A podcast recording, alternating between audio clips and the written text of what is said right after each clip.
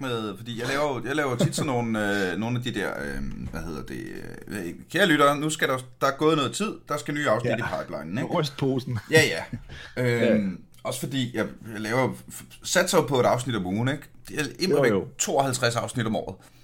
Ja. Så jeg skal ah, men det er så, jeg, jeg ved, hvor meget content det er, så det, øh, det, har jeg, det tager jeg hatten af ja, ja. Men så var der en af mine lyttere, der sådan noget, hey, du skal snakke med Northblade og Michael, fordi de har lavet øh, et mobilspil, og de er skide seje, og har valgt at ikke putte microtransactions i og sådan noget. Ja. øhm, så det er faktisk, hvor meget jeg ved. Og så har jeg kigget lidt på en, øh, på en, øh, en Headland øh, gameplay walkthrough video Nå, ja, okay. på, på det gode internet for, uh, for at kigge lidt på spillet. Fedt, er der allerede sådan nogle, der har ikke engang rigtig fået fuldt op på selv. Oh, der er sgu en her, du, fra, uh, fra App Unwrapper. Boom. Oplagt den 8. december med 462 visninger så so far. Okay. Så, uh, så, altså, så, så, er big business allerede der. Så er vi sgu da i gang, ikke? ja. Jeg kan fortælle dig, at Miguel Marquez Botelho, øh, har øh, skrevet very cool i en kommentar. Så, øh... Ah, men altså tak Miguel. Altså. Senor Miguel. Senor Miguel. Kæft, det er godt. Det er mega sejt. Ja. Øh, og øh, velkommen til Aldrig FK, en podcast om gaming, hvor vi i dag har usædvanligt dejligt selskab her i online-studiet. Rigtig hjertelig velkommen til Michael Flarup. Mange tak. Tak fordi jeg måtte være her, Niels. Founder and designer af North Play, står der på øh, din e-mail-signatur. Øh, øh, eller, eller bare til dig, en, en, en, øh, en, en rukker også, som bare kommer samme sted som fra dig. Jamen altså. Men, og jeg, jeg synes, jeg, jeg, jeg har lidt mistet touch med Ruk. Det er så mange år siden efterhånden. Jamen det er det, der sker jo. Men det altså, man, man bliver gammel ikke? og forsvinder. Ja. Men jeg har ikke mistet touch med min, home, min homies, alle de dejlige venner, jeg har samlet op på RUK. Shout out ja. to my homeboys. Og så har jeg fået at vide gennem øh, min øh, lillebror, som øh, stadig kommer meget ud på RUK. Øh, det ved I ikke, kære lytter. Det er fordi, at øh, Michael og jeg snakker lige sammen, og vi har begge to været rusvejleder på RUK, åbenbart, der har en masse fælles venner, inden jeg trykker rekord. Øh, min lillebror kommer der stadig meget. Øh, han laver mad til årsfesterne, eller gjorde back in the days, ikke? Øh, hvor der var noget, der hed Fester. Kan du huske dengang? Ej, det var ja, jeg husker tid, det, man. ja. Kæft, mand. Øh, men øh, legenderne siger, at, de, at der stadig bliver sunget nogle af de sange, jeg har skrevet derude. Hvad har du skrevet? Jeg har skrevet, sammen med min homie Michelle, har jeg skrevet sangen Man er kun sej, hvis man går på samme bas.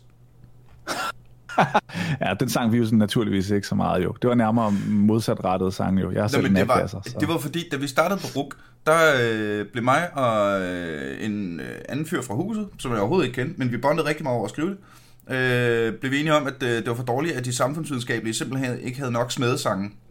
Ja. Fordi du var, naturviden, du var naturvidenskabelig, ikke?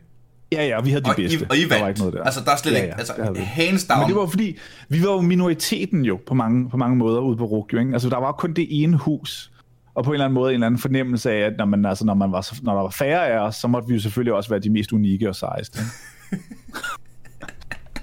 så der var meget stor identitetsfornemmelse omkring ja, ja, ja. det der med at være, være netter. Og det var jo, fandt, fandt man senere ud, da man begyndte på rusvejledningen, altså all a part of the plan.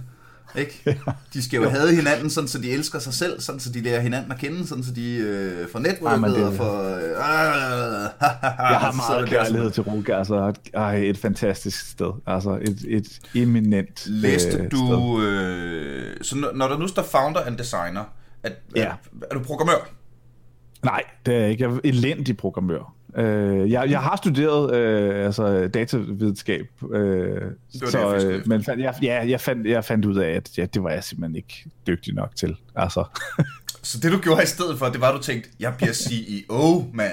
Så skal jeg bare ansætte folk til at programmere. ja, men altså, selv CEO-titlen øh, er egentlig ikke en, jeg bærer særlig sådan øh, på, øh, på, på, ude på, på ærmerne, fordi altså jeg er designer, jeg er grafisk designer, og det var jeg mm. også før jeg startede på RUK. Altså jeg, jeg, jeg er sådan en type, der har siddet og tegnet i timerne og fået at vide, at jeg skulle lade være med det, for ellers så bliver man aldrig til noget. Ja, ja, ja. Øh, og, og, og, og da jeg gik på RUK, RUK var på en eller anden måde, mange måder, jeg havde gået på designskole, før jeg gik på RUK. og, øh, og fundet ud af, at puh, det var godt nok en indspist branche, øh, og den havde jeg egentlig ikke rigtig lyst til at være med i, så jeg skal da bare læse naturvidenskab, og min mor rystede på hovedet, fordi jeg har altid været elendig til matematik, altså, og har haft så mange kampe med hende omkring det, så hun tænkte bare, hvad skal der ske, altså, men så, kom, så landede jeg på nat, og øh, var fuldstændig i mit rette element, jeg elskede det, jeg havde virkelig bare behov for den oplevelse, som RUK kunne give mig på det tidspunkt, der tilbage i hvad, 05-06, mm. Og, øh, og blev formand for Natcaféen, øh, som var den uofficielle fredagsbar dengang. Øh, og blev simpelthen bare ja, hævet, øh, fuldstændig suget ind i, i RUK-universet, øh, og senere han også, som vi snakkede om, med, øh, altså rusvejleder og lavet videopodcast på RUK i mange år, og alt muligt andet. Men, øh, men der blev jeg langsomt hævet tilbage i design, fordi at, øh, så var der nogle, skulle der laves nogle flyers til nogle fester, og det kunne jeg da godt lave. Og så var der lige pludselig mm, ja. nogen, der så de flyers, de kom til de fester og drak øl, og så så de dem og sagde, vi skal også lige have lavet den her bog, det her bogcover, eller whatever. Øh, de har, der, jeg har lavet designs til øh, den der, øh, der er sådan et pamphlet på hvor hvad for nogle valgfag man skal vælge og sådan noget. Så jeg lavede alle sådan nogle ting. Ikke? Mm. Øh, og lavede også stadig en lille smule freelance grafisk design på internettet, så det er virkelig jo sådan et barn af internettet på mange måder. Ikke? Øh, så det gjorde jeg stadig, mens jeg tænkte, nu skal jeg godt nok bare læse noget naturvidenskab. øhm, så, så, så, så jeg, jeg, jeg, jeg droppede aldrig rigtig Ja, altså jeg, jeg droppede aldrig rigtig det der med at, at, at, at tegne. Det var meget, jeg var meget interesseret i at, at tegne, og er stadig interesseret i at tegne ikoner og interfaces og, og lave om på sådan noget, øh, den slags. Og også spil, faktisk allerede dengang, synes jeg var mm. rigtig sjov at lave øh, computerspil. Og spille computerspil. Hvordan kom vi så øh, hvordan kom vi så fra RUG til, hvor vi er i dag? Ja, Jamen altså, det, det, det er selvfølgelig en lang historie, for der er mange år, men den korte version af det er, at jeg tænkte, okay, jeg vil tage min kandidatgrad på ITU. Det er, meget, det er der mange, der gør, når de har, har valgt at gå lidt ned i sådan øh, noget med, med, med computer. Så tænker man, det var rigtig hyggeligt at gå på RUK til den bachelor. Men øh, det over på kom, og alle hele den, de her bygninger, de gudsforladte bygninger, ligger det i enden af RUK der. Oh, det øh, jeg, ja, jamen, du er performance designer, er du ikke? Jo, jo, jo. Jo, jamen, det, er jo, det er jo dernede. Uh, altså, det er jo uh, det er Ruks Mordor. Altså, det synes jeg, synes godt, jeg. Det synes jeg godt, de kunne, de kunne have i oversigten over, uh, hvilke valgfag du skal læse og læse videre og sådan yeah. noget. Det, de, der er ikke nogen, der fortæller dem, hvor du skal gå til det. Og hvis du ikke Nej. kender Ruk, Ruk er gigantic. Ja, altså, vi snakker, vi snakker, der er måske uden pis 20-25 minutters forskel i hver ende på, om du går i et af de huse, der ligger tæt på stationen, eller et af dem, der ligger helt nede i hjørnet mod Mordor. Ja, du kan fare vild, hvis du er fuld. det har jeg gjort mange gange. Det kan man sagtens. Selv hvis man har været der og gået der i mange, mange år. Øh... så, så, så, ja, og det burde i øvrigt også stå. Altså, det kunne de jo lokke mange elever med. Altså, det, er jo, det er jo lyder sådan helt eventyrligt på mange måder. Ah, men, men jeg arbejdede også som, uh, som IT-support faktisk for hummerne. Øh, og så, og så jeg kom meget dernede i den ende. Altså mange, for os var 13-1 og alt det der område dernede lige starten der. Det er jo The Shire. Det er jo, det er jo starting area på RUK på en eller anden måde, kan man sige. alt, det, alt det andet er jo, er det er jo DLC's. Altså det er det jo. Altså, øh, så, så, så, så, men så, så, så det, jeg, jeg søgte så ind på, på IT Universitetet sammen med fire af mine, øh, mine gode venner, øh, og vi havde skrevet noget projekt sammen og så videre til vores bachelor. Øh, vi tænkte, nu skal vi godt nok ud og have den kandidat på... Mm. Øh, øh, der er jo altså et, et, et rigtigt universitet, siger jeg nu, og det siger med glimt i øjet, fordi der er jo lidt sådan et inferiority-kompleks, når man har gået på RUK, fordi man er blevet slået ordentligt i hovedet med, at RUK ikke er et, et rigtigt universitet også selv når man går der, og det er sådan noget hygge og rundkreds og alt muligt andet. Det har jeg fået et helt andet perspektiv på nu som voksen, som, som er ude og er i erhvervslivet. RUG er et fantastisk sted. Så hvis der er nogen, der altså, til det her, tænker altså, det har fået så meget med fra det, som jeg ikke ville have fået noget andet sted fra. Ja, det er ja, helt ja, ja, jeg, jeg er meget enig, og jeg vil gerne lige plus en, fordi det, det du virkelig har brug for, når du kommer ud, ud fra universitetet, det er jo people skills. Det er ja, jo, det er jo at lære, hvordan man samarbejder, altså sådan nogle helt super duper basale ting. Hvordan giver du feedback og sådan noget. Fordi det meste, altså nej, du kan ikke komme ud fra RUG som hjertekirurg, vel?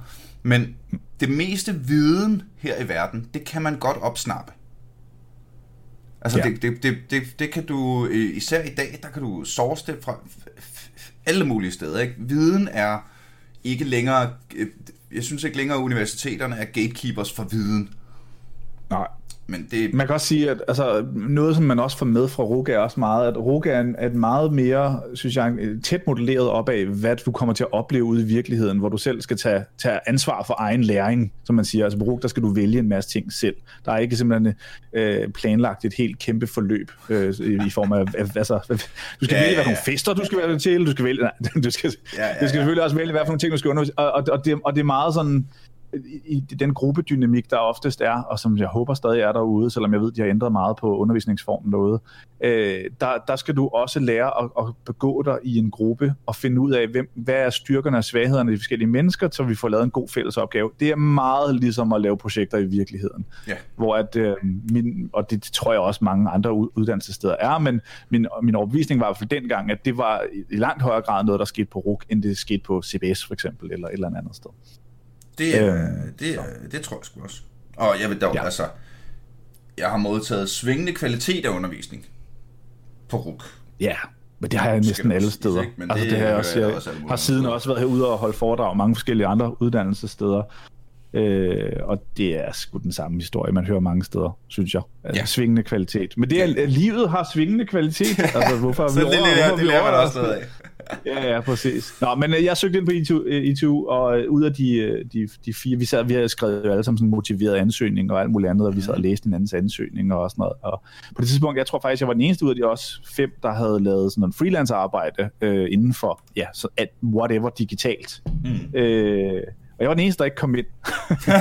Fedt. Øh, så det var godt nok øh, en mavepuster, øh, fordi jeg tror, at når man er i universitetsverdenen, så tænker man, selvfølgelig skal man have en kandidat. Mm. Øh, det, det er nærmest, at man, hvad kan man egentlig bruge en bachelor til? Ikke? Mine venner driller mig stadig med det i dag. Jeg har kun en bachelor. Bachelor of Science. Mm. Øh, det, så, øh... Men er det ikke også en, og bare, bare rolig kære lytter, det her er stadig en podcast om gaming, vi når sikkert på et eller andet tidspunkt, men nu er det her lige en spændende snak. Men er det ikke også en meget dansk ting, det der med, at man skal have en kandidat? I sådan resten, det meste af resten af verden, jo, der er en bachelor, det, jeg, det man, man går efter. Det tror jeg. Jo. Men det kan det selvfølgelig jeg, også godt være med, at i Danmark, der skal du ikke selv betale. Ma- mange år, ja, måske. Mange år efter, så øh, der, der blev jeg inviteret til at holde foredrag på, på IT-universitetet, øh, mm. hvilket var ret sjovt jo. Så måtte jeg også vise mit, som den første slide, mit, uh, mit rejection letter. øh, men dengang, der, der tænkte jeg, okay, men så må jeg jo ud og lave det, som jeg egentlig har, har lavet hele tiden, øh, på en eller anden måde. Mm. Øh, og, og det, er jo, det var jo at, at, at, at lave alt muligt medie, altså være grafisk designer faktisk, ikke? men også altså peruk, øh, som Hvor... vi lige snakkede om før, der lavede videoer og alt muligt. Ikke? Altså, Hvor gamer er du i alle de her år? Jeg er meget gamer. Godt. Altså, øh, men jeg er PC Master Race i alle ja, ja. de her år.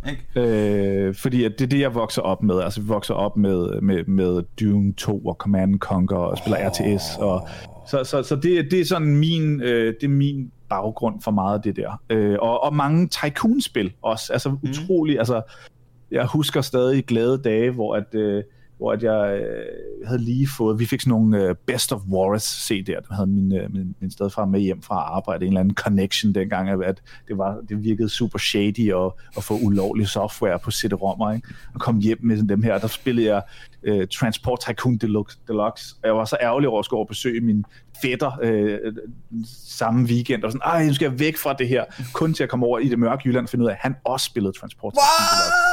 What? Og det var fantastisk. Vi havde en fantastisk, altså han, han boede på en gård, og det var ligegyldigt med den gård. Vi sad bare i hans lille rum og spillede Transport Tycoon Deluxe, og fandt ud af, om vi skulle opdatere, hvor, altså, skal vi opgradere vores uh, fleet of, of trains nu, og det var fantastisk. Uh, så jeg spillede rigtig meget altså, altså, altså, af den slags også, den slags simulationsspil har jeg altid synes var spændende, og så RTS uh, øh, har ligesom været min baggrund. Nice. Øhm, og så lavede jeg, jeg arbejder som, som, som grafisk designer, arbejder også for nogle agencies, og smagte lidt på hele den verden der. Øhm, og så, Når du siger så lavede et, jeg et, et agency? Et, et produkt. Et agency er, er sådan en, det, øhm, altså når du er grafisk designer, så kan du ligesom arbejde for en gruppe folk, som laver produkter for andre folk.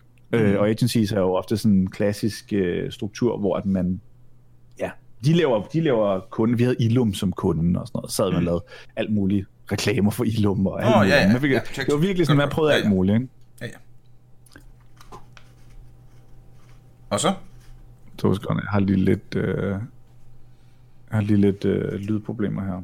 Nå, men det er jo ikke en podcast, hvis det, ikke, hvis det ikke går noget galt på et eller andet tidspunkt. Indtil videre, altså det er øh, 7 9 13 faktisk gået utrolig meget bedre med, at jeg har skulle prøve at køre det her hjemmefra. Jeg startede med en producer i et professionelt radiostudio ude hos Bauer Media.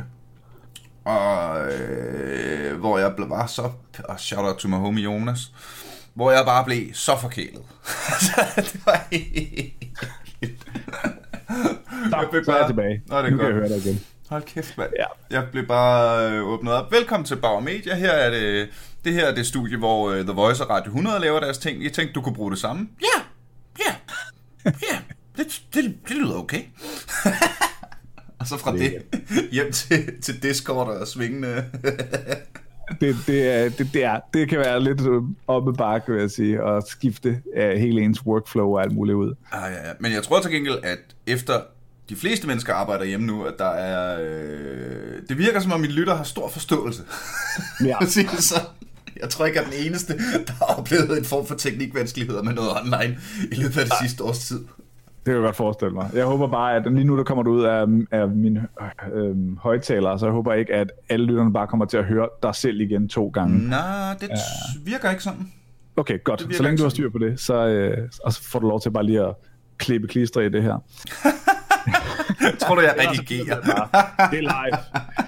Nå, øh, jamen altså, øh, og så- jeg senere hen til, når man laver sådan nogle ting, altså når man laver grafik og alt muligt andet, så får man lov til at, at blive involveret i en masse ting. For pludselig er man en af dem, der kan lave noget, ikke? Man kan bidrage med noget i den der skabelsesproces, Ja, ja. om det så er apps eller Ja. øh, spil, eller hvad det nu end er. Ikke? Så, så det, det brugte jeg nogle, noget lang tid på, og have lavet en, en virksomhed, der hed Robocat tilbage i dagene, øh, hvor vi lavede apps, og vi lavede alt muligt. Vi lavede også nogle spil. Øhm, og da jeg så senere han ikke skulle det mere, øh, så, øh, så startede jeg Northplay, som øh, egentlig måske bare var en destillering af, hvad jeg altid har haft lyst til at lave, som bare computerspil øh, af den ene eller anden art, og ligesom bruge de her kreative evner til at, at lave noget der. Mm. Øhm, og så, og, og, og det, det er her, vi er nu. Vi har kørt Northplay, i, eller jeg har kørt Northplay i, i fem år nu. Jeg har sådan vokset meget langsomt, og ligesom kommet ind og smagt på hele den her spilindustri i Danmark, og vi har udgivet en har vi udgivet nu en 8-9 spil, øh, og har lavet en del kundespil også for, for forskellige folk, for DR blandt andet Sejt. øh, og har sådan et lille, et lille hold øh, af, af, af, af folk. Det, det er 100% mig, der ejer øh, virksomheden, og jeg har vokset på sådan en meget stille og øh, sådan eftertænksom måde, uden at prøve at smide det hele over styr på et stort spil. Øh, så ligesom balanceret imellem at lave vores egne små spil, og, øh, og, og så også lave, øh, lave kundearbejde simpelthen for at få det til at passe. Mm. Så det er, der, det er sådan, vi kom sådan, i grove træk, hvordan vi kom fra RUK til her.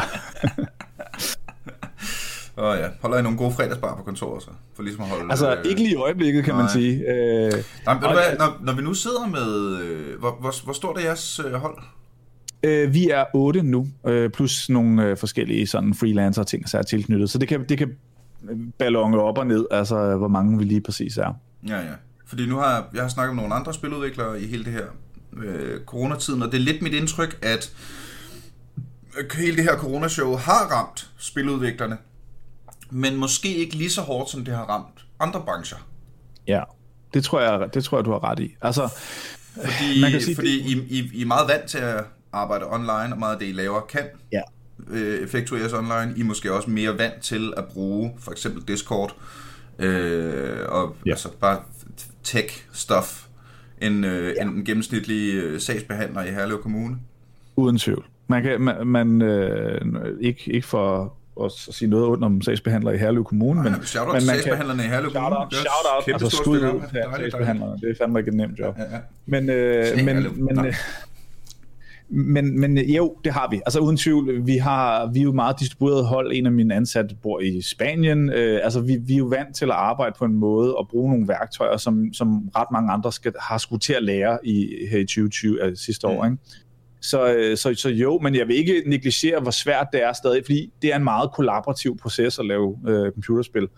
Og det, selvom altså, man kan gøre meget med at sidde på Slack-calls og bruge Trello og alt muligt andet, så, øh, så, så, så, det, så, så kan det godt være presset ikke at have den der den der pangdang, man ligesom er, den der pingpong, man har på kontoret på en eller anden Ja. måde. Ikke? Ja, Så. Ja, ja. Samtidig så er det også mit indtryk, at øh, det globale salg af spil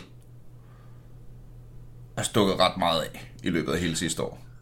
Det tror jeg også. Jeg tror, jeg tror det, har sat, det har lige sat spilindustrien frem med et par år. Altså, det var jo allerede en udvikling, der, der, der var på vej.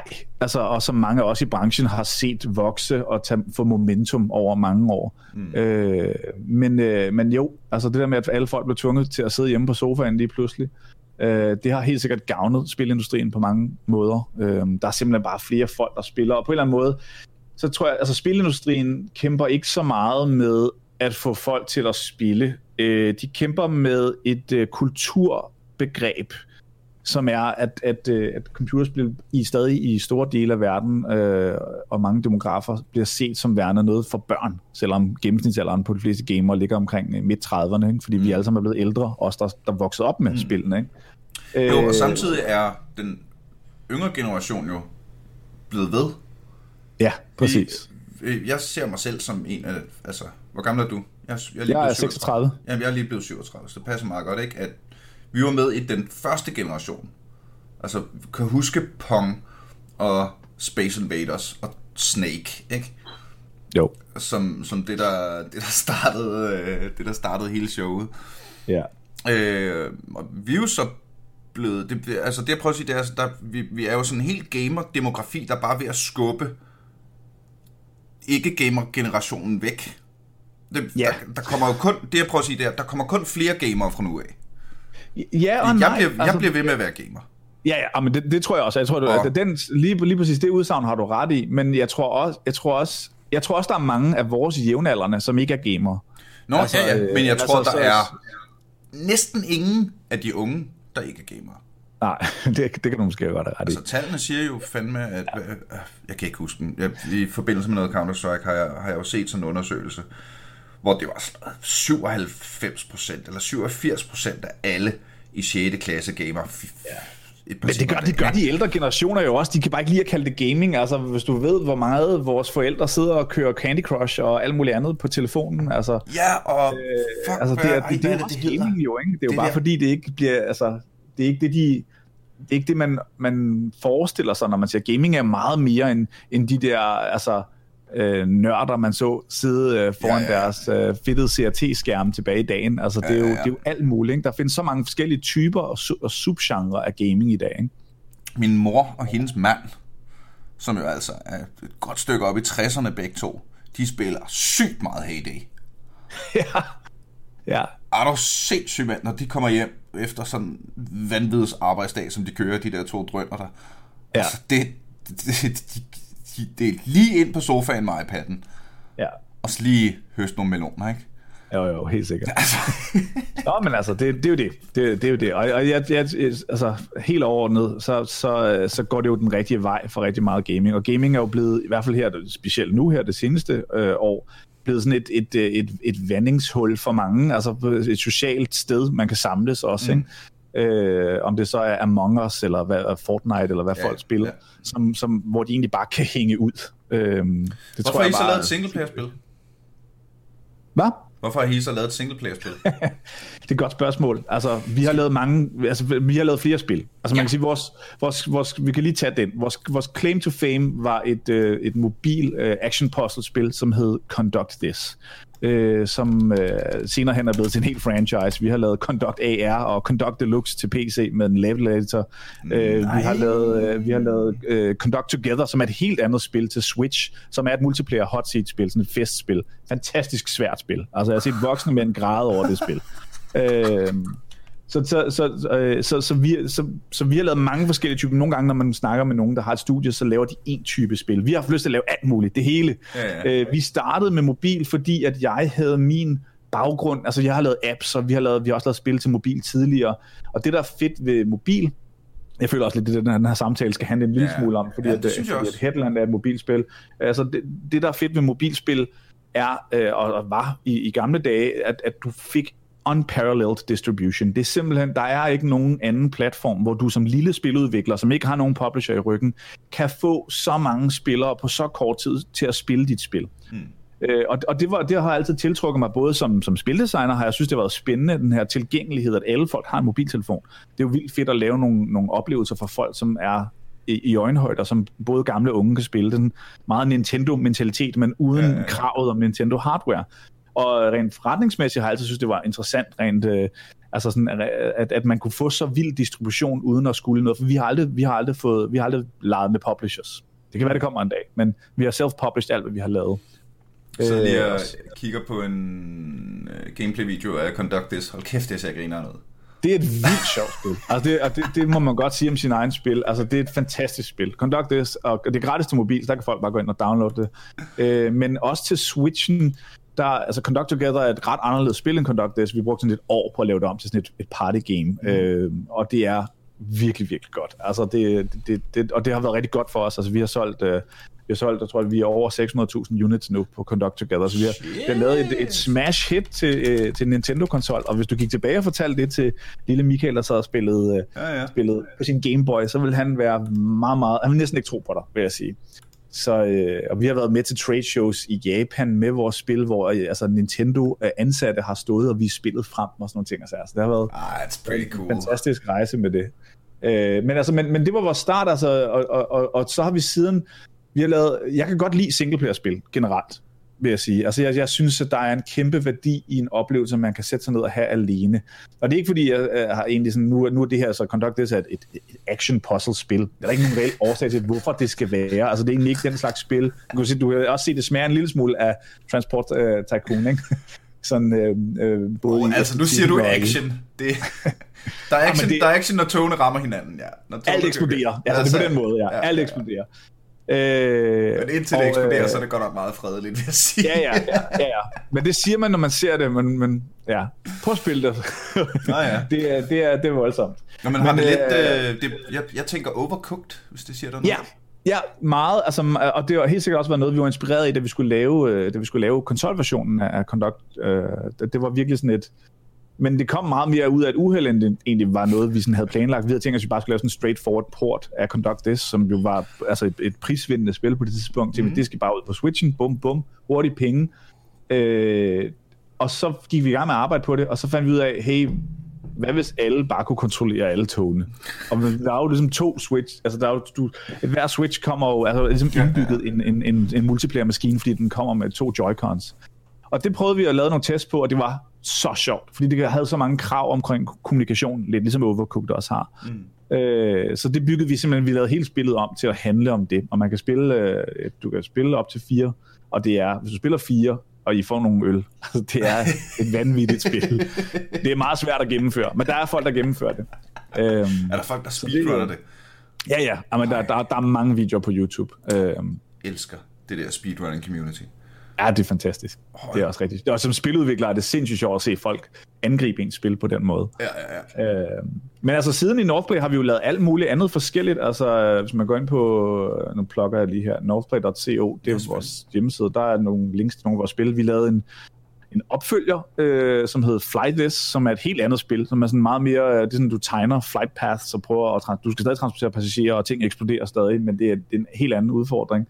Øh, og, øh, og så har vi lavet, vi har lavet, prøvet os med nogle altså klassiske mobilspil, sådan Endless Runners. Øh, en, en af vores ansatte, øh, Christian, som har lavet at sidde i sin fritid og, og hakket på et spil, der hedder Planet Life, som er sådan et, et, øh, et incremental idle game, men som faktisk vokser sig ud til sådan en, en ret stor og fantastisk historie, øh, som vi så valgte at udgive også, øh, som også blev øh, nomineret til en IMGA og sådan noget. Nej, så vi har, vi, har lavet, vi har lavet alt muligt forskelligt, og så har vi så lavet Headland, som er helt sikkert årsagen til, at vi snakker lige nu, fordi det var vores seneste spil, og vi var fik en stor artikel på DR omkring det spil. Ja, jeg mener faktisk, det var det, at den, den artikel, der var en lytter, der øh, sendte til mig. Mange, ja. mange tak for det. Øh, og, og, og hele vinklen i den artikel, jeg læste, var, hov, se, et mobilspil uden microtransactions. Ja. Ja. Altså, historien om Headland, øh, det var, at vi, vi lavede en, øh, en kundeopgave for en snart tre år siden, øh, hvor at jeg blev lidt udfordret på controls. Jeg synes, det var, at vi skulle prøve at lave noget sjovt til mobil, som var sådan ultra accessible. Øh, som er simpelthen bare er at swipe rundt i et, i et univers og, og, og slå lidt på nogle ting. Og, øh, og det fik mig, nu er jeg også sådan, jeg har spillet rigtig meget uh, action RPG, så uh, mm. virkelig bare sådan en kæmpe uh, Diablo fanboy. Um, og, og jeg synes bare, det var ærgerligt, at der ikke var på det tidspunkt, var særlig mange, der havde prøvet at gøre det godt til mobilen. Altså sådan simpelthen fuldstændig, altså der, jeg ved, der findes mange action RPG til mobilen, men jeg synes, mange af dem virkede som sådan nogle små mini-PC-ports til mobilen, altså med sådan nogle med store, komplicerede UI's og digital D-pads, øh, mm. den slags. Altså sådan meget miniaturiserede versioner af nogle spil, og det synes jeg var ærgerligt, fordi jeg synes, jeg synes jo, og har, har altid synes igennem mange år, at mobilen kan noget helt andet end, øh, end alle mulige andre platforme, som jeg også holder af. Øh, så derfor så tænkte vi, okay, det kunne vi jo godt prøve at se, om vi kunne lave en eller anden form for action-RPG. Øh, og vi lavede, det var sådan roguelike til at starte med. Vi prøvede at lave sådan noget randomized content. Det hed Norse dengang. Fik en lille smule DFI til det. Øh, og så, øh, og så øh, det, øh, funding fra Dansk Filminstitut, ah. for dem, der, der ikke lige var med på det. Øh, og så... Øh, og, og så, så var vi sådan, og jeg synes, vi, det var svært med strukturen. Roguelikes er svære at bygge. Det er svært at lave noget, der er random. Altså, øh, det er svært at, at, at spildesigne det. Øhm, og så tænkte vi, ved du, det vi mangler til det her spil, det er da selvfølgelig bare en rigtig god historie. Det har været en anden ambition for mig, jeg gerne vil fortælle. Mange af vores spil, når man ser på dem, er jo meget mekanisk tunge. Det er nogle ting, der er sjove at spille. Mm. Øh, vi går meget op i game feel i vores studie. Altså, det er meget sådan noget med, at vi bygger en prototype, så leger vi med det, indtil det bliver til et spil. Mm. Øh, og det er sådan en meget øh, iterativ proces at lave computerspil på, som er sådan meget darwinistisk pegende hen imod, at det skal være sjovt. Det skal være sjovt at spille, skal føles godt i hånden. Øh, og så fik jeg en anden idé, jeg tænkte, de skulle da have en historie. Øh, det, det var sådan altså narrativ design. Hvor svært kan det egentlig være? Det er jo sådan en god historie, ikke også? Det kan da ikke være så svært. Og så får vi også noget struktur, det mangler vi jo på det spil her, ikke? Mm. Boy, was I wrong. ja, det er jo en, en helt uddannelse for sig selv. Det er jo ligesom en, en, øh, en uddannet historiefortæller, der er sådan et ja. programmering. Ja. Hvor svært ja. kan det være? ja. Ja, ja, og, og, og selvom altså, vi har øh, uh, vi har nogle folk på vores team, altså blandt andet Christian øh, uh, Lavmark, som har skrevet Planet Life, som er rigtig god til at skrive og skrive sjov dialog, og vi, vi fik så hyret Morten Brunbjerg ind, som er uh, altså rigtig dygtig forfatter i, i, i Danmark, og fik hjælp fra alle mulige forskellige folk til at prøve at fortælle en historie øh, om, øh, om, om et, et barn, som mister sin kreativitet. Det er selvfølgelig sådan en dejlig øh, mm. en dejlig analogi, altså en, en, en forestilling om, at når man vokser, så ældre, når man bliver ældre, så, øh, så mister man ligesom noget af den der ube, den limitless creativity, du har som, mm. som barn, hvor man bare altid kan lege. Øh, og at man, når man er voksen, øh, kan have rigtig svært ved at finde ind til den på en eller anden måde. Og det, vil vi, det, var, det var egentlig kernetemaet af spillet, og det fortæller vi så igennem øh, den her lille dreng, som hedder Nord, øh, samme som min egen søn hedder, øh, som, som øh, har det her headland, det her hans univers inde i hovedet, som han altid er på eventyr i, sammen med hans robotvenner og alle de her fantasifulde karakterer, og en eller anden dag, så får hans gode øh, kammerat derinde, som har sådan en imagination core inde i sig, som, som mm. power alle de her eventyr, det bliver stjålet fra ham af et stort monster. Øh, og så skal man ellers finde de her fragmenter her. Og, hvis man, og det er faktisk en ret... Øh, øh, altså det er en ret sørgelig historie på mange måder, fordi at, øh, nu spoiler vi hele spillet her, men altså, men, men, men, øh, men, men det, det, det er ikke nødvendigvis en happy end øh, omkring det her. Det handler ikke om, at, at men så kommer man bare tilbage, og solskin og regnbuer, og så får man sin fantasi tilbage. Fordi det er øhm, så svært at blive barn igen. Fordi det er svært at blive barn igen, det er jo en gammel historie på mange måder, øh, og det vil vi gerne, det, men, men en historie, som ikke kan blive fortalt nok gange, synes jeg, er det der med, at man skal kæmpe for sin kreativitet, og på mange måder har det også været et, et, et, et spejlbillede af, hvordan vi har kæmpet med det her spil. Det har taget os tre år, øh, og det har været rigtig, rigtig svært, fordi vi har haft sådan nogle idéer om, vi startede med noget, der var meget mekanisk, som vi vil gerne prøve at skralde alt det der væk, som det er i action RPG, og alt det der interface, jeg snakkede om før, mm. alle de der ting, og lave noget, der er super øh, tilgængeligt. Øh, man skal bare swipe på skærmen, man skal bare tabe for at slå, øh, og, og det er sådan, man starter med det, men, men det, det, den beslutning, den, øh, den vandfalder så hele vejen ned til alle mulige andre ting. Altså, historien skal fortælles gennem øh, sådan en silent protagonist, du skal ikke have valg omkring ting, du skal simpelthen bare tappe dig igennem den her historie her. Det skal kunne spilles med en hånd. Øh, hvad med interfaces? Vi vil gerne bygge interfaces ind i verden, så når du opgraderer ting, eller køber ting i verden, så er det faktisk sådan nogle interaction points, du slår på ind i verden. Øh, hvordan er combat sjovt og dynamisk og dybt, øh, når, man, når man kun har en hånd, altså og man ikke har alle mulige knapper, og det ikke er et ja. raid i World of Warcraft. Altså, og det, hvordan, kan, og, og, hvordan kan kamp nogensinde være sjov, hvis det ikke kræver 40 Excel-ark? Præcis. Altså, og, Fordi og, og Excel-ark gør kamp sjovere. det er jo en altså. super sjov oplevelse øh, som spildesigner at gå ind og prøve at, at rykke med nogle af de der forestillinger, og, og når man åbner den op, så, så kan man, det er virkelig en lang og sej proces, fordi man stiller spørgsmålstegn med nogle måder, som altid, det er altid blevet gjort sådan her. Så, så, så når man går ind og prøver at stille spørgsmålstegn ved de ting, så, så kan man godt ligesom øh, ende lidt ud i ørkenen, og ikke have nogen at, at kigge efter. Øh, hvem, hvordan har andre folk løst mm. det her problem her? Og er det, det, er det ikke bare et spørgsmål om at kigge væk fra Raid Shadow Legends? Jo, det, det er det. Øh, så, så, så jeg tror, at det, den, øh, den her ambition om at fortælle en historie med hjerte, og at lave et spil, som man faktisk kunne gøre færdig, øh, hvilket også er lidt uhørt på mobil, og, øh, og, og ikke have alle mulige reklamer og microtransactions og alt muligt andet, og så lave noget, som mekanisk var anderledes. Altså en anden måde at styre og præsentere oplevelser Så basically kigget på, hvad gør de andre, der virker? Lad os lade være med det. Ja, det er det, vi har gjort, ja. Faktisk. Øh, fordi at når man er, er sådan, der, der piller ved ting, så vil man bare gerne lave tingene anderledes. Og det skal vi, det skal vi øh. grave Ja, så det, så det var udgangspunktet for os på Headlander. Der, der har været mange, altså mange folk ind over det her spil uh, i, i de sidste tre år. Der har været mange sådan uh, dead ends og false starts, og det har altså blevet remaket fire gange eller sådan et eller andet. Og så udkom det her i, uh, i december, slutningen af december. Fik vi endelig sat punktum på det og skubbet det ud. Sådan. Hvordan er det gået? Jamen altså, det er, det er egentlig gået okay. Det er svært at launch ting i december. Jeg ved ikke, hvorfor vi alle sammen bliver ved med at gøre det. Øh, det er svært at få, få, få noget ud, fordi der sker så meget. Øh, det, som der er med, med, med hele den her forretningsmodel, som også var det, der kom i den her DR-artikel, som de fokuserede på, det var, at øh, det var ligesom det her med, at vi vil ikke lave et spil, som havde alle de her retention mechanics. Vi ville gerne lave et spil, man kunne prøve Hvad gratis. En, det er gratis spil at downloade. En retention mechanic?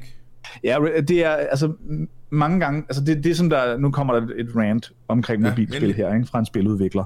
Det, det er så pisse ærgerligt, det der er sket med mobilspil. Og jeg, jeg snakker fra en, der har arbejdet inden for den her industri i, i, i mange år, og har ligesom set udviklingen ske mm. indenfra det har været, det har været sådan et race to the bottom på mange måder. Ikke? Altså markedet vil have spillene gratis, og spiludviklere vil gerne have så mange som muligt til at spille deres spil. Og på en eller anden måde, så har det haft, været, ligesom haft den her, øh, det, er, ingredienserne til, at vi har endt med en masse spil, som er mere matematik, end de er spil. Hvis man skal lave og klare sig som spiludvikler på det her marked i dag, så skal du næsten bruge lige så lang tid, hvis ikke længere tid, på forretningsmodellen, øh, som du skal på selve spillet. Og det har bare været super ærgerligt, synes jeg, hvis du rejser tilbage i tiden til, til den der lille dreng med Gameboyen og sagde, i fremtiden, der har alle en supercomputer med en vanvittig OLED-skærm øh, i lommen. Det, det, det er meget mere computingkraft, end du nogensinde har haft nogle af dine Gameboys. Og, øh, vi der kommer har, ikke nogen fede spil til den. Vi, vi har bare ikke nogen fede spil til den. Det har vi ødelagt. Det kan vi ikke rigtig finde ud af. Det er selvfølgelig rigtig groft sagt, fordi jeg kender mange andre Jeg har selv lavet andre spil til det, og jeg kender mange andre spiludviklere, der laver fede spil. Selvfølgelig er der fede spil til mobil. Det bliver nødt til at sige nu, ellers får alle mulige hate mail. Mm. Men, men, men generelt set, så er det blevet sådan lidt, det er lidt et wasteland i øjeblikket, øh, fordi du har de her store giganter som King og Rovio, der skovler penge ind. De har en her af data scientists ansat til at, at, at, at lave user acquisition strategier og finde ud af, hvordan de skal holde spillerne så lang tid som muligt inde i deres spil. Øh, det helt, altså den her, det, det er jo, altså, der er ord for de her ting her. Det hedder gambling og afhængighed jo. Altså, mm. Og det er det, det, de gør, øh, og, og de laver, det, jeg siger ikke, de ikke er gode spil, jeg siger ikke, at de, den slags spil, vi snakkede om før, som vores forældre spiller, ikke er gode spil, men øh, det er en bestemt type spil. Og så er der et, et kæmpestort wasteland derfra ned til øh, den her nye New Kid on the Block, som ikke er så ny mere, som er Hyper Casuals, som ser ud til at være den eneste altså scrubby ting, der kan overleve på mobil, som er de her mikrospil, som racer to the top of the charts en gang imellem, som, øh, som er en, det er en joke på mange måder af spil. Ikke? Det handler om, øh, lad os finde en, en sjov lille mekanik, man kan tabe, man kan hoppe, man kan gøre et eller andet, og så kan man blive ved med det, øh, og så handler det om bare, hvis vi bare kan få folk til at blive spillet x antal gange, så kommer vores øh, matematik til at passe med, at vi har betalt så og så meget for brugeren, og vi har fået serveret så og så mange reklamer for dem. Mm. Er det Flappy Bird, for eksempel? Ja, yeah, nej, mm, ja, det ved jeg ikke helt, om vi vil gå, gå så langt som det. Det er faktisk et, måske næsten et, de har i hvert fald nogle andre mechanics også i det. Men, men meget, der er mange af de der hyper casual spil, og de, det, det er en viable way, og jeg, jeg kender også folk, der arbejder med det. Vi har selv lavet hyper casual. Jeg vil ikke jeg vil ikke smide nogen under bussen, der arbejder på de her ting her, så fordi at det er fair, det er okay, det er også for nogen, men det var bare ikke den slags spil, vi havde lyst til at lave. Vi ville gerne lave sådan nogle spil, som vi spillede, da vi voksede op, hvor man er excited om en oplevelse, og så spiller man det, og så gør man det færdigt, og der er credits, og man er færdig med den oplevelse. Mm. Den, altså, jeg tror bare generelt, synes jeg, populærkultur i dag har et problem med, at ting ikke bliver færdige. Der er altid en ny sæson, eller en, en sequel til en film, eller et eller andet hvor at, lad det nu bare være, altså lad det nu bare være en passerende ting i tiden, du havde den her oplevelse, og det var impactful, og du gjorde det færdigt. Man kan øhm. også, øh, jamen, det er jo også de færreste, øh, der er rigtig mange computerspil, der har rigtig dårlige slutninger. Ja.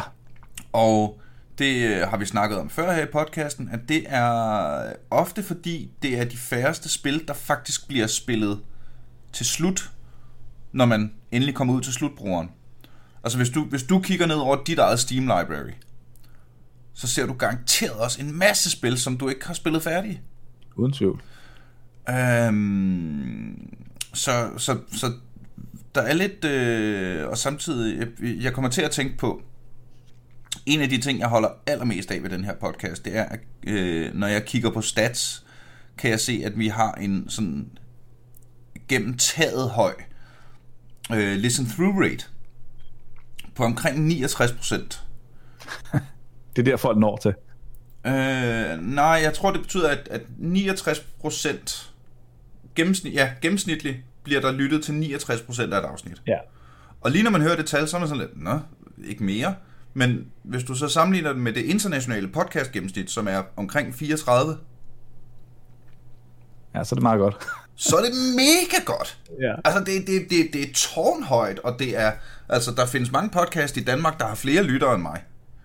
Men der er fandme ikke mange, der kan, der kan fuck med mig på Listen Through Rate. Det synes jeg, altså jeg, ret fedt. Jeg, jeg synes, det er helt sikkert en, en udfordring. Og det er heller ikke fordi, at der ikke må være noget kultur, som bare fortsætter. Altså, det er, der, der er nogle spil, som transcenderer det her, og som er altså, nogle af de her ting, vi snakker om tidligere, mm. som egentlig bare er hænge ud steder, eller noget, hvor man kan blive ved med. Og det er også fint. Men det er bare sådan, det er bare, det er bare en meget rare breed på mobil i hvert fald. Mm. Øh, og, og, og jeg tror, det var det, vi ville med, med, med Headland. Det var ambitionen omkring det, og alle folk sagde jo, at vi var skøre. Altså, jeg har haft de, øh, de, sådan nogle distributører, der har sagt til os, at vi lavede dinosaurspil, ikke? og det gør vi nok også. Fordi at det er, det er ikke spil, som handler om at få spilleren til at være så meget som muligt inde i spillet, og bombardere dem med alle mulige ting, og øh, hele tiden øh, drip-feede dem med, med små ting. Ah, nu kan du lige få den her, eller et eller andet. Ikke? Øh, og og, det, og det, det er rigtig svært i det marked der, fordi det, det er som om, det er de bare. Ikke? Mm. Øh, og, og, og, og, og, vi var sådan lidt, okay, vi, vi vil gerne udgive det her spil, som har en slutning, og som er, har den her forretningsmodel, det er sådan en meget sådan shareware-model. Du kan spille det første 45 minutter gratis, og så kommer man bogstaveligt talt til en fysisk North Play Store, hvor man går hen og køber spillet. øhm, det er synes jeg meget fint lille detalje. Og, øh, og det koster 6 dollars, og der er cirka en, øh, jeg vil sige, der er en cirka 5 timers historie i det. Man kan godt få meget mere ud af spillet, fordi at vi har sådan nogle arenaer og ting og sager, hvor man kan grinde. Øhm, men, øh, men, men det var det, det, det synes jeg bare var sådan en, en god måde at value det på. Og det er der også folk, der er klar på. Altså det er der også. Men problemet med, med, med markedet er bare, at der er også rigtig, rigtig mange, som bare, altså vi fik sådan en, en anmeldelse, jeg blev nødt til at tweet ud, som var, nu har vi gjort alt det her for at sørge for, altså vi har endda sådan en skærm, når du åbner spillet og siger, hey, du er ved at spille det her spil her, og vi har brugt rigtig mange mange år på det, og det, vi vil bare lige sætte de expectations straight. Du kan spille 45 minutter, fuldstændig gratis, se om det er noget for dig, og så kommer du til et punkt i spillet, hvor du for at komme videre skal betale. Øh, og sådan meget, vi virkelig prøvede at være så upfront omkring det som mm. muligt, og vi fik en anmeldelse lige fra starten, der sagde, at, at uh, det var disrespectful to players uh, at gøre det på den her måde her. Uh, bare sådan infuriatingly skrevet anmeldelse, uh, fordi at uh, hvis vi arbejder på det så mange år, hvorfor vil vi så ikke respektere, at spillerne bare vil have det gratis? Og så skulle man bare proppe nogle reklamer. Så kunne man bare proppe nogle reklamer og nogle uh, in-app purchases ind i det, og så bare holde vores kæft. Og det var bare, det var, jeg blev bare nødt til at tweet ud sådan noget, this is what we're up against, ikke? fordi det er lige præcis det, som, som en, en, en, i hvert fald meget vokal del af markedet øh, på yeah. mobil gerne vil have, og this is why we can't have nice things. Altså det er det virkelig. Det er derfor, vi ikke får flere oh. af de her premium Gameboy-agtige spil. Øhm, det er fordi, at der sidder rigtig mange der, og helt sikkert færre skal være færre, det er sikkert et eller andet barn, som jo ikke har adgang til at købe noget, og bare vil gerne vil betale med sin tid, og det er også okay, der er masser af spil til dem også.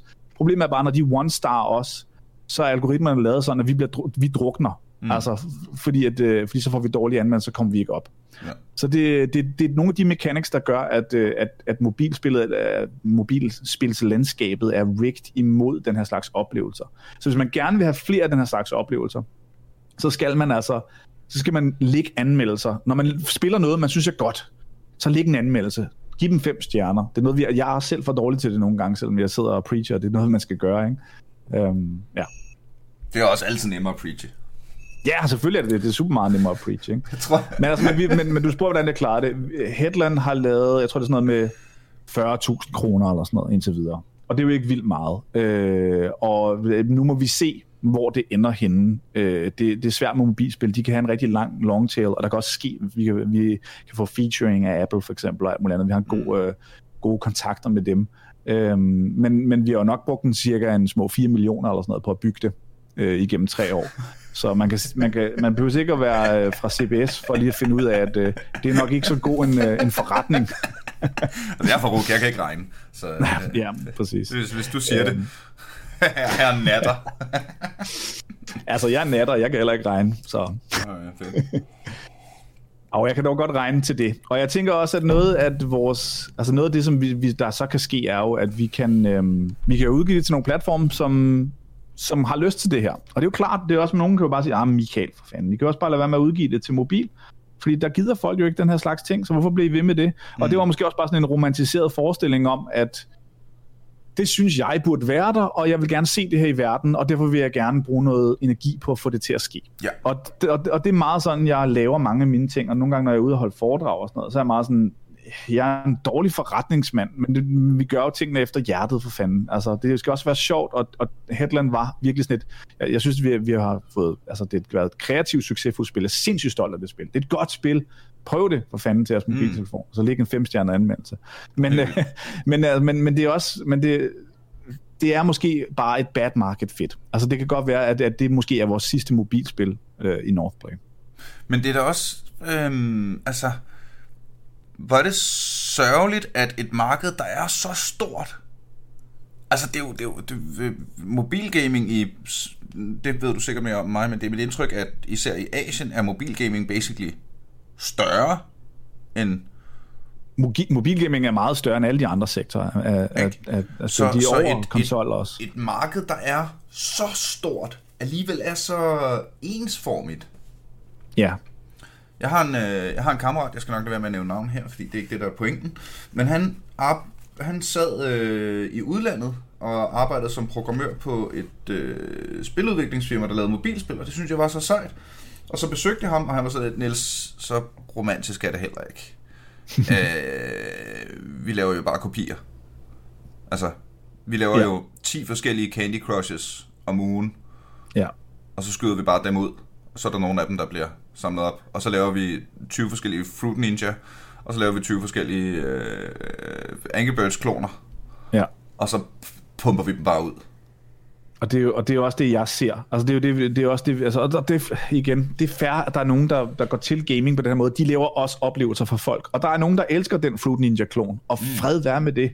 Men, men for mig som, som spiludvikler, der kan jeg mærke, at det er ikke der, at det er ikke der min passion ligger. Jeg er ikke interesseret i at lave øh, 10 forskellige spil på en måned, altså, som er bare sådan nogle altså, white boxes, og altså bare en eller anden core mechanic. Der er downloadet en eller anden assets pack fra Unity, og så kan jeg bare lige sidde og lave et eller andet, som føles, se om det føles godt. Så laver jeg en falsk øh, reklame på Facebook, som bare altså som er et link til noget af grafikken, hvor man skal lige få lov til at lige at prøve. Det er, ikke, det er ikke en falsk reklame, det er en rigtig reklame. Mm. Reklame, hvor man lige hurtigt kan få lov at prøve det, og så laver, kører jeg lige 1000 kroner afsted på det, for at se, hvad er click-through-raten, er det tal godt, hvor lang tid brugte folk ind i spillet, gad de at bruge længere tid på det end det her, øh, og så får man de her metrics ud, og så kigger man kun på de tal, og så laver man et kalkuleret move, sige, det her spil skal vi fortsætte med, det her, de her ni andre, dem skal vi ikke fortsætte med, mm. og så rinse and repeat. Og det er sådan meget af det fungerer derude lige i øjeblikket.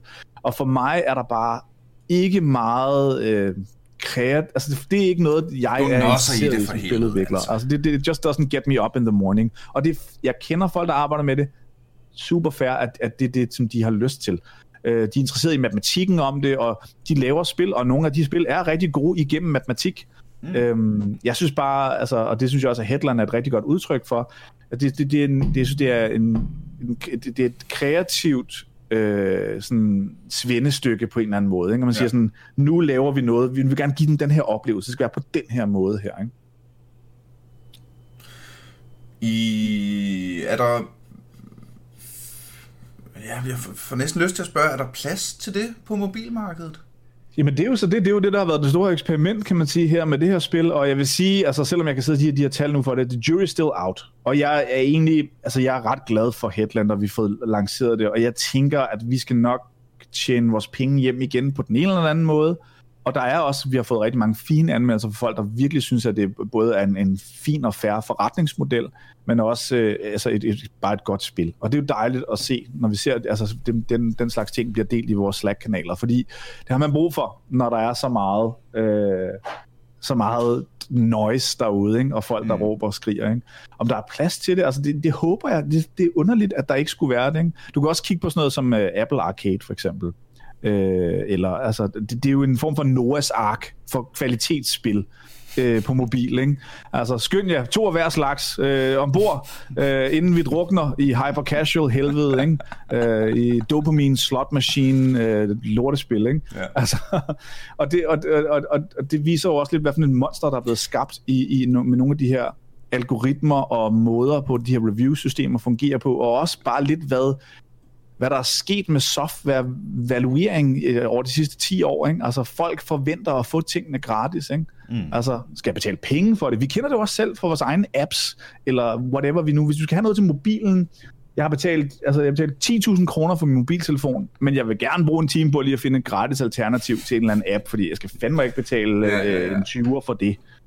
Øhm, og det er svært jo, for der sidder faktisk hold derude af mennesker, som skal have løn og som arbejder og propper en masse hjerte i de her ting her. Ikke? Ja, ja. Altså, øh, der har jeg da... Jeg, jeg kommer specifikt til at tænke på min, øh, min Guitar Tuner app, som, øh, hvor jeg prøvede nogle gratis, og de føltes sgu ikke rigtig nice. Så var der den her, der kostede 6 kroner eller 9 kroner eller sådan noget. Ikke? Ved du hvad, måske kostede den en 20. Den har fået virkelig gode anmeldelser, så prøvede jeg den. Den bruger jeg nu. Jeg har ikke min bil ved siden af mig, jeg kan ikke huske, hvad den hedder. Jeg spiller ikke nok guitar længere. øh, Kirtune, tror jeg faktisk, den hedder. Øh, hvor, hvor jeg der tænkt, altså, jeg har før gået ned i en guitarforretning og købt en elektrisk guitar-tuner. Ja. Til 200 kroner. Så nu kan jeg få en, der sidder inde i min telefon, så jeg ikke behøver at have et ekstra apparat med rundt, til en 20'er. Ja.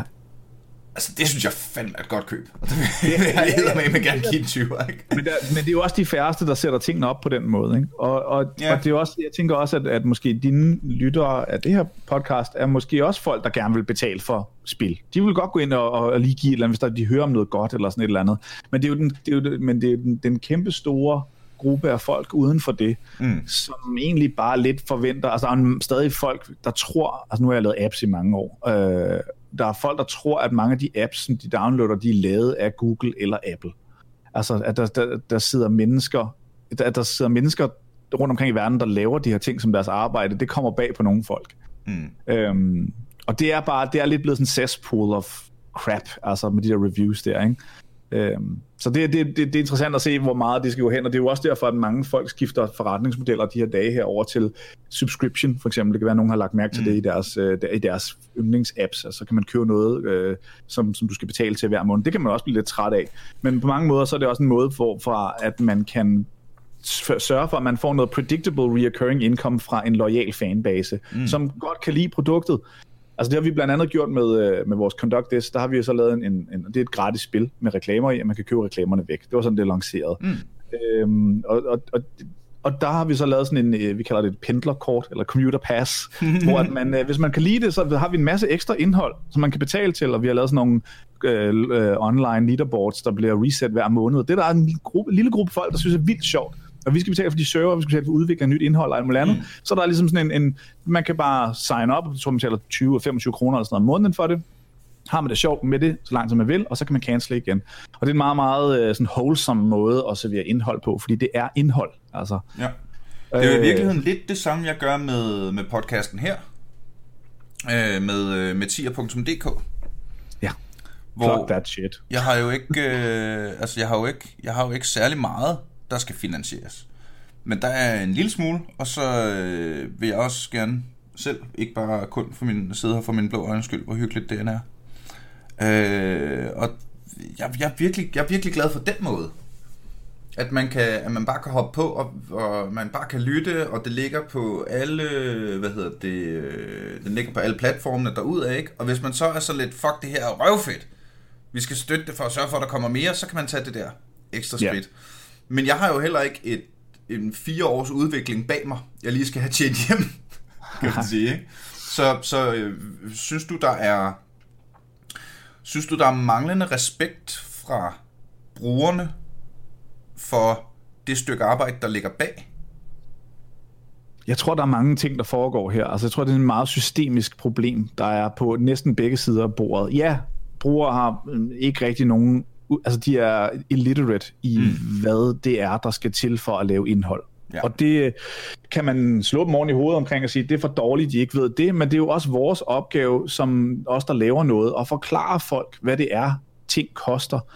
Øh, og så tror jeg også, altså, og det gælder også, det er også noget, jeg siger tit, når vi, når vi snakker om, om, jeg lige udgivet en, øh, faktisk i kår, jeg, jeg, jeg var til noget, der hedder Growing Game sidste år, øh, dengang man stadig, lige i sommeren der, hvor det var okay lige at være ude mm. i nogle par uger, øh, og så holdt jeg et foredrag om forretningsmodeller i spil, fik jeg at vide. Jeg var næsten lige ved at spille kaffen, fordi jeg ser mig ikke selv som en speciel forretningsperson, øh, den her ruger her. Men, øh, men, men det blev til et foredrag, der hed How Not to Die in the Games Industry. Jeg har lige lagt den op på min YouTube-kanal, så kan folk gå ud og finde der. Og den, og den er egentlig sådan meget, øh, det blev sådan lidt sådan state of the union på den danske spilindustri, om, om hvad, hvad, hvad er der egentlig, hvad er der gang på jorden. Og en af de key takeaways, der var omkring det, det var, at vi bliver simpelthen nødt til også at fortælle os selv, at, det, at kunst, som jeg synes computerspil kan være, og, og commercialism kan sagtens gå hånd i hånd. Altså, mm. det, det, det, det er også som om, at man skal lidt være sådan en, det, har, det ligger lidt også i den her indie-branche, at det enten er man kunstner, eller så er man sådan en, en uh, corporate shilling, der tjener mm. penge. Og, og, det, og det er sådan lidt fy-fy faktisk at vil lave noget, altså, som tjener penge. Øh, og det er further compounded i den danske spilindustri ved, at en af de eneste steder, du kan gå hen og få funding, hvis du er et lille team, der vil lave et computerspil, det er... Det er kulturpuljen. Øh, det er kulturstøtte ja. fra, fra, fra DFI, som, Dansk øh, altså, som også siger meget om, hvor ja. øh, computerspil rangerer henne på, ja, ja, ja, på prioritetslisten rent politisk. Det er jo vanvittigt i øvrigt, når... Øh, det har vi, når, når, det når har vi snakket om her i podcasten før. Ja, men det er så vildt. Hvor, altså, hvor, hvor skørt det er spilindustrien tjener mange flere penge end den danske filmindustri. Men uh, kig på støttekronerne, og så se, at alle spiludviklerne skal, uh, skal som 40.000 eller kravle, kravle ind på alle knæ ind på Dansk Filminstitut for at bede om uh, peanuts. Og de, I... de, de er ikke sat i verden for at støtte uh, kommersielle projekter, vel? Det er ikke deres mandat, altså. Ah. Det, det er bare, og det er fint, det er fair, altså det, det, det, men det betyder bare, at vi får en hel masse artsy-spil, som ikke har særlig mange kommersielle aspekter oftest. Og, øh, og så bliver vi overrasket over, at alle studierne dør. Nå, hvorfor, kan vi ikke, hvorfor, hvorfor klarer Danmark så dårligt? Altså, spil, hvor den danske spilindustri er, klarer sig meget dårligere end for eksempel den svenske, eller den finske. Eller, som, altså, vi, jeg skulle lige til at nævne, som både Sverige og Finland, hvis de skal have støtte, så får de støtte fra industripuljen. Præcis. Som er en helt anden størrelse end sådan de der, de der få kroner og øre, som øh, de skiftende regeringer rundt omkring i verden lige skubber ud til side til kulturlivet, ikke? Jo. Og, og, men det, og, men, og, ja, og, ja. og, og af, af alle de penge, der så går til kulturlivet, am, så tager øh, hvad hedder det, øh, det kongelige teater, og altså, det, det, det, der er masser af steder, der, der suger de, de penge, der nogle gange ryger ud, inden de ryger det, ud til spildesignerne eller stand-up-komikerne. Men jeg, jeg, ja, ja, men jeg føler ikke, jeg føler ikke, at det skal være et... et Nå, men I får mere end os, og det hedder det her. Det er egentlig ikke det, der er min pointe. Min pointe er, det er dårlig forretning for Danmark. Ja. Det vil være meget, meget bedre, hvis, hvis, hvis, øh, hvis der var bedre hjælp at hente, end, end, end, de, end det, der er nu. Og, og hvis, det, hvis det smagte af noget andet end den her kulturstøtte. Og det er ikke et DFI's problem som sådan. Det er, det er den danske spilindustris problem. Mm. Og man bliver nødt til at afmontere den her forestilling om, at man ikke kan lave, øhm, at man ikke kan lave kunst og penge samtidig. Og, øh, og det, det hænger sammen igen med det her med at kommunikere til, øh, til, til de, de folk, der er klar til at betale for jeres produkter, at at, øh, at, at det er sgu i orden, og at her sidder der, vi er otte mænd og, og mennesker, og vi skal have lavet øh, øh, et spil her, og det koster så så mange penge, og det tager så så lang tid her. Her er vores produkt. Altså det er jo en value proposition på en eller anden måde til mm. spilleren. Mm. Og det skal vi også blive bedre til at kommunikere. Så altså, det, er, det er et systemisk problem, som går helt fra funding af spil til uh, spiludviklernes egen forestilling om, hvordan man skal tjene de her penge i spil, til brugerne, uh, som så sidder derude og, og har måske lidt nogle, nogle vrangforestillinger omkring, hvad værdien er i de her ting her. Hvordan gør man så det? Ja, men det gør man på mange... Det, det, det, det er ikke, der er ikke en silver bullet til mange af de her ting, altså her. altså, det ville jeg ønske, at vi kunne sidde og bare lige, lige hash ud her i en ja, Teams podcast. Men altså, men, men, men noget, man, der hvor man, man kan starte, øh, det er, altså for det første så synes jeg jo, at man, man skal prøve at be the change you want to see in the world. Det er derfor, vi har udgivet Headland. Det er jo ikke fordi, vi kommer til at tjene sindssygt mange penge på det spil. Men den opening-skærm, der kommer, der toner ind, når du først åbner det, den illustrerer perfekt vores statement med det her spil her. Det er præcis derfor, vi lavede det spil. Og så kan det godt være, at vi kan, kan vende den om og så lave en, en Switch, det gør vi højst sandsynligt, øh, version af spillet eller et eller andet, øh, og så tjene vores penge hjem på den måde. Men det, det, men det handler om at lave den der statement og ligesom sige, det her synes vi, der skal være i verden. Og så tror jeg også, altså i den danske spilindustri, så handler det utrolig meget om, at, øhm, at, at nu når de, kårene er så dårlige til at få penge til at lave spil, så bliver vi simpelthen nødt til at blive bedre forretningsfolk. Vi bliver nødt til at lade være med at tage så stor risiko. Vi, når man kommer ind i spilindustrien, så er man meget sådan, man har ofte et spil i maven. Man kommer ind i spilindustrien, fordi man vil lave et spil. Man har den her, det her spil, man forestiller sig, man skal ud og lave. Og, øh, og det er også fint, det er en smuk tanke, men det gør bare oftest, at man kun tænker på det spil. Og så skal man så også, når ja, for at lave det spil, så skal vi lave et studie. Det kan være, vi skal, vi, så skal vi sætte en forretning op også. Så skal vi søge DFI, og så skal vi ansætte nogle mennesker og sådan noget. Og det er den forkerte prioritet, tror jeg. Fordi hvis, man, hvis det hedder spil først, studie bagefter, så vil man tage nogle valg, der er godt for spillet, men ikke nødvendigvis er godt for den der platform, man laver til at lave spil, som er studiet. Ikke? Så jeg tror, vi skal blive bedre i Danmark til at bygge studier, og ikke til at bygge spil. Øhm, det tror jeg er en sindssygt vigtig takeaway, jeg i hvert fald har lært de sidste fem år, at bygge mindre spil. Altså lad være med at, at, at satse hele farmen på et spil, og det er det folk gør, når de øh, med deres første spil for eksempel ja. går til en udgiver og siger, vi skal bruge nogle penge til det her spil her, og så, øh, så dør studiet, selvom øh, spillet måske klarer sig okay, fordi at, øh, udgiveren skal recoup deres investment først, og det betyder, at, at studiet kommer i likviditetsproblemer og bliver nødt til at fyre deres folk, og så mister de alt den der institutionelle viden, som der er opbygget i det studie. Så det, det er ikke et studie, der kan fortsætte med at bygge flere spillere, blive klogere og blive bedre. Det er så bare sådan et, ja, jeg tror, jeg i min talk kalder det en medieval battlefield, hvor folk bare ligger frem og tilbage og døde over det hele, og så kan de andre studier ud og pick and choose, hvem de vil have. Ikke? Nå, dig, ja, ja. du kommer med på vores hold, og du kommer med. Og det er det, der er scenariet lige nu i den danske spilindustri. Det er det, der sker igen og igen. Vi ser det hele tiden. Spil, der vinder priser, og så lukker studiet. Jeg tror, jeg har haft 10 eksempler eller sådan et eller andet. Ja. Så det er, det er virkelig svært, og det, det er svært at ændre. Øh, men, men, men jeg tror, at, at, at en ting, vi kan starte med at ændre, det er vores egen, altså os, der laver spil og laver studier, at vi, at vi simpelthen laver mindre spil, lad være med, altså vi diversifier vores income. Altså det er så usekset at sige, ikke? men det, det handler jo om, Altså, det handler jo om at, at passe på. Altså, jamen, det er, jamen altså, det er som, noget... en, som en person, der var meget, meget, meget, meget afhængig af store crowds til at få min indkomst, så kan jeg da kun blive faldet.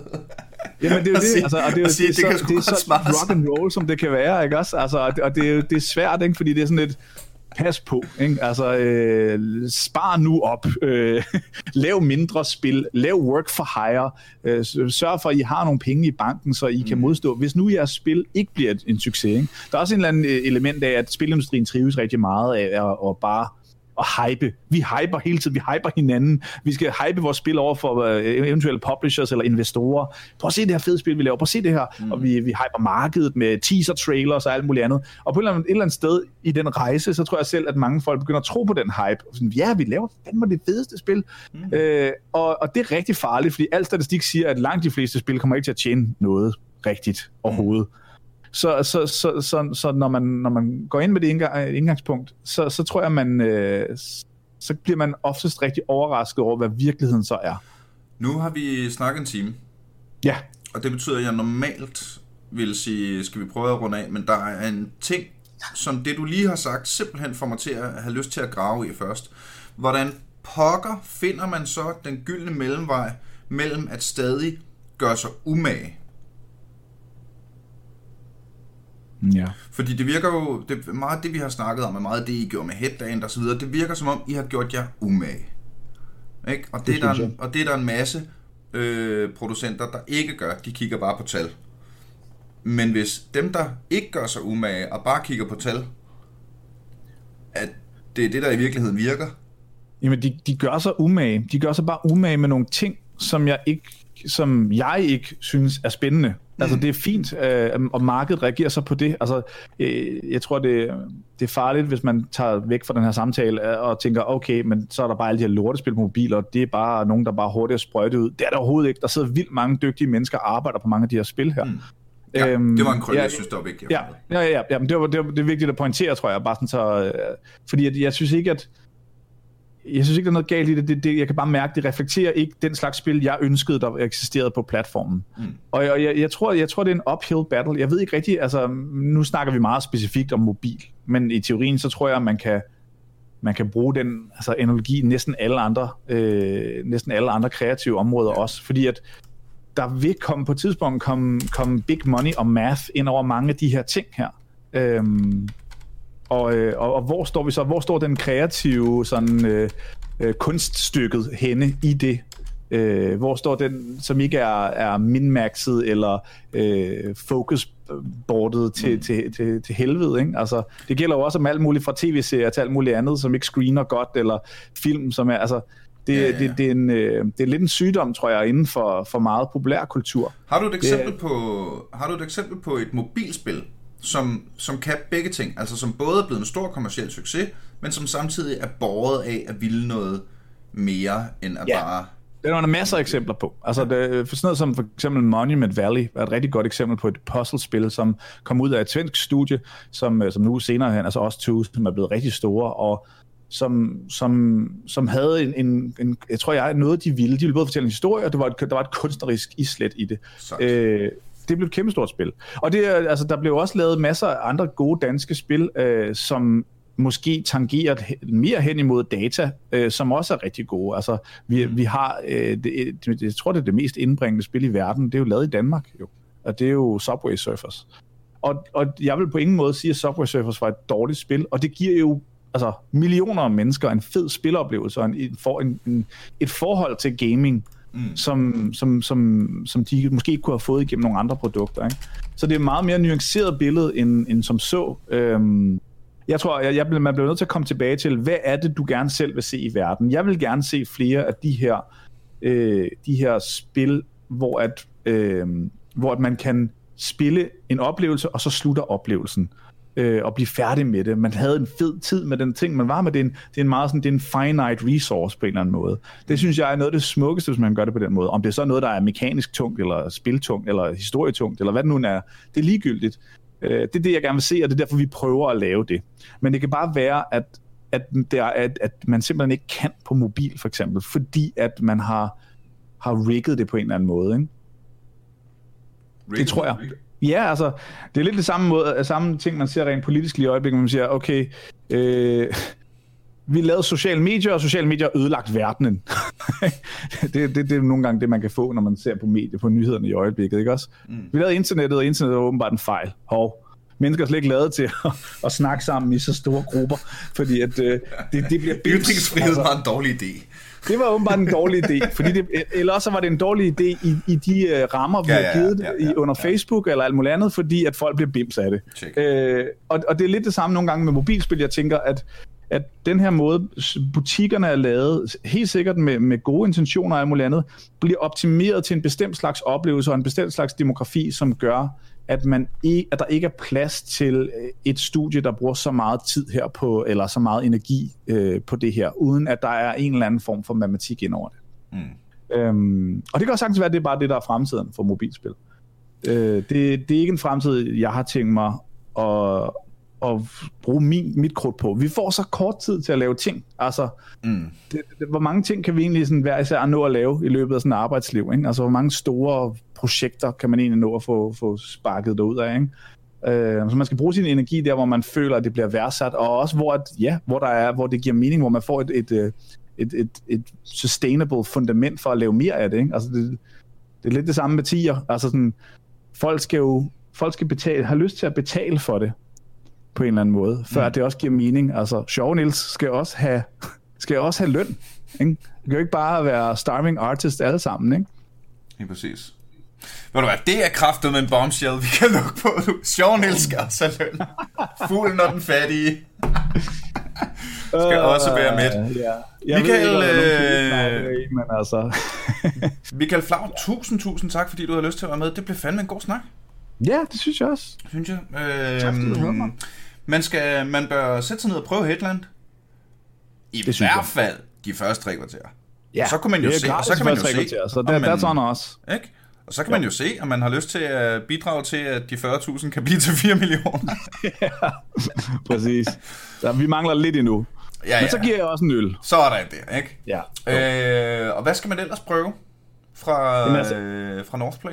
Jamen altså, hvis man har en Switch, så skal man skynde sig ind og, og download uh, Conduct Together. Det er ja. virkelig et sjovt festspil. Og det er også meget godt til de her lockdown-tider, hvor man skal sidde et par stykker i sin lejlighed eller hjemme i sit hus. Mm. Det er også noget, man kan spille med, med hvis man har børn. Uh, det, er også, det, det, det, det transcenderer alle ældre. Uh, men jeg garanterer for, at der bliver råbt og skrevet. Uh, og ellers så, så, så er mobilversionerne, altså Conduct, det er så stadig et godt spil. Altså det der Fly This er også så Sådan. helt taget bare ind og følg, ind og følg alt, hvad, der er masser af dygtige, sjove spiludviklere i Danmark. Altså den danske spilindustri kan godt bruge lidt medvind nogle gange. Vi, vi, det er ikke os alle sammen, der er super dygtige til at få delt meget af det, der foregår altså i, i den danske spilindustri, men det er et spændende sted at arbejde. Nu har jeg måske fået det til at lyde lidt som, at vi bare alle sammen er nogle øh, forretningsmæssige tabere. Det er vi ikke. Der sker masser af fede ting i Danmark. Mm. Øhm, der er bare nogle systemiske udfordringer, vi skal løse sammen. Helt sikkert. Og øh, mens man er i gang med at øh, støtte de starving artists, så kunne man jo lige svinge forbi tier.dk og overveje, om du var en af de vidunderlige mennesker, der har lyst til at lægge en klingende mønt, hver gang du hører et sprødt nyt afsnit af din yndlingspodcast om gaming. Tag også gerne at øh, smide en like inde på Facebook. Det er også den nemmeste måde at komme i kontakt med mig. Det her afsnit skete jo for, på grund af en, en lytterinteraktion, så, så mange tak for det hvem det end var, der, der sendte mig i retning af Michael. Og det allervigtigste, du kan gøre, kære lytter, det er selvfølgelig at lytte igen, når vi en gang til er aldrig AFK. Pow! Fantastisk segue.